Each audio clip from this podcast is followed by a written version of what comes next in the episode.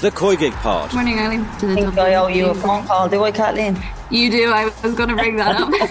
I'm sadly down a podcast host, but uh, as long as you qualify us for the Euros, I'll forgive you, Eileen. Subscribe to the Koigig Pod on the Off the Ball app now. Rugby Daily on Off the Ball. With Dove Men Plus Care, upgrade to Dove Men's 72 hour advanced deodorant. Tough on sweat, not on skin. Welcome to Thursday's Rugby Daily. My name is Richie McCormack, and on the way, Ciarán Frawley gets the nod at full back for Saturday's date with Wales, and there'll be a debut off the bench as well.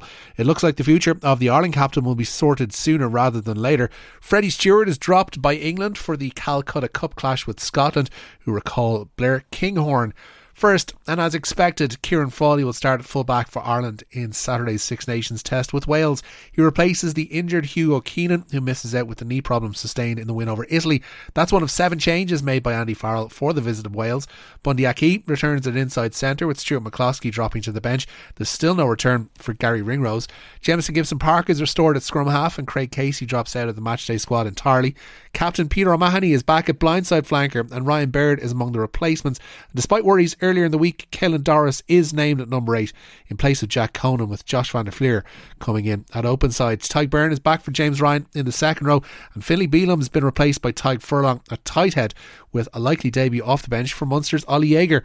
Bealham's absence is purely to give an opportunity to Jager, someone the head coach has had his eye on for a while. I, I think first and foremost, it's it's always a, a pleasure to, to give somebody the debut, um, but. Uh, I think this is a special one because it's a special story in, in Oli. Um, in fact, uh, I've had a couple of conversations with him over the years. when we was over in um, in New Zealand, I, I, met him about his plans, etc., and, uh, um, um, and where that sat. Um, but he was content enough because he was building uh, uh, a really nice life for himself over there and doing unbelievably well for the Crusaders.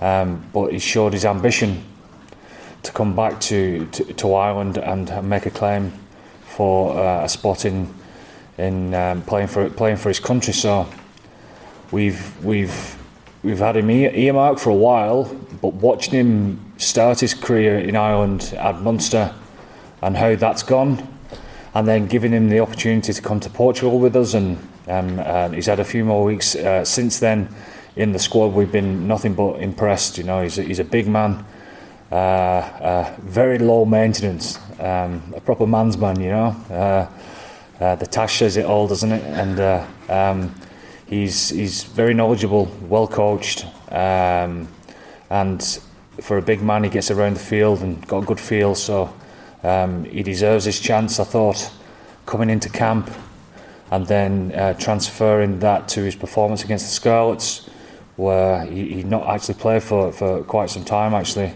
uh, was was pretty impressive. So we're excited for him to to uh, to show what he's got on Saturday. Farrell also revealed that Keenan is making good progress from his knee injury and expects him to be available for the trip to Twickenham in a fortnight.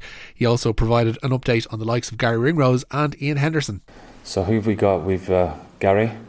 Gary's uh, not not quite right. Ian. And Ian Henderson uh, has uh, a dislocated toe.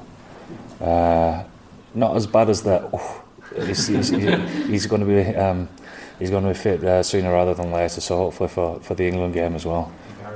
Gary, um, he's trained with us all week, and he has done um, for the for the last ten days in the Faro week as well. Not contact though. Uh, he's made good progress, and there's no point in, in pushing him and, and, and pushing him into a, a contact session and setting him back again because he's made so much good progress. You know, he's he's, he's nearly there, but not quite.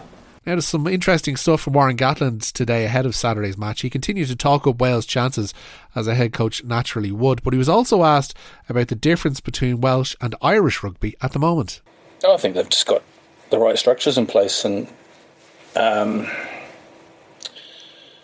probably if I look at the previous time we were here, we kind of were papering over the cracks of the things that were happening behind in, in Welsh rugby, and we we have got an opportunity for a reset, um, which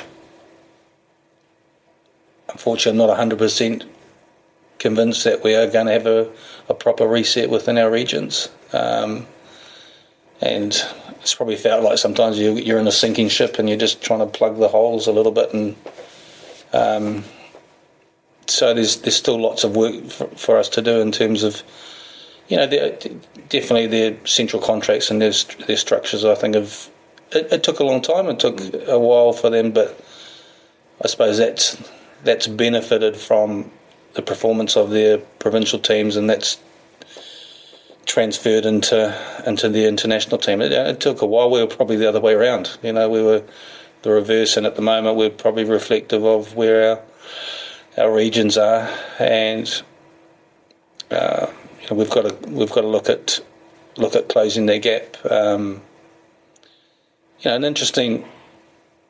Uh, had an interesting uh, discussion that someone said. Um, you know, Alex Mann as a as a twenty year old came into us and we had the sponsors dinner and one of the questions asked by someone on the table was and he came into us and he said I, know I now know what a professional environment is like and what what it should be like and that's what we've got to encourage our regions to to um, to to be like that you know I, I continue to speak about infrastructure, getting the, the right infrastructure right, the right environment, the right S&C coaches, medical staff, quality coaches, training facilities, grounds and stuff. Forget about the players. You get that right and then you start building your squad, but we've tended to probably do it the other way around or with a 50-50 and then that's, like I said, that feels like just plugging plugging up the holes of, of, a leaking ship. Um, so there's still lots of work to, for us to do and the thing with Ireland, they, they look like they've got their structures right. And but you know, we, the only way we're going to do it as a group is if we if we work together and we, and we support each other. Uh, everyone talks about the finances, and I, and I understand that, but it's it's getting the it's making the right decisions. Is is the more money going to be to go to buying players, or is the, is the extra money going to be fixing up the the infrastructure and the facilities and quality people in your in your backroom team and, and coaching and like I said, medical and S&C support.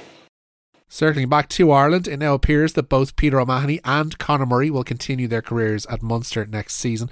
The 34 year old duo come off their IRFU central contracts in the summer, and to date there had been no replacement offer forthcoming from Munster.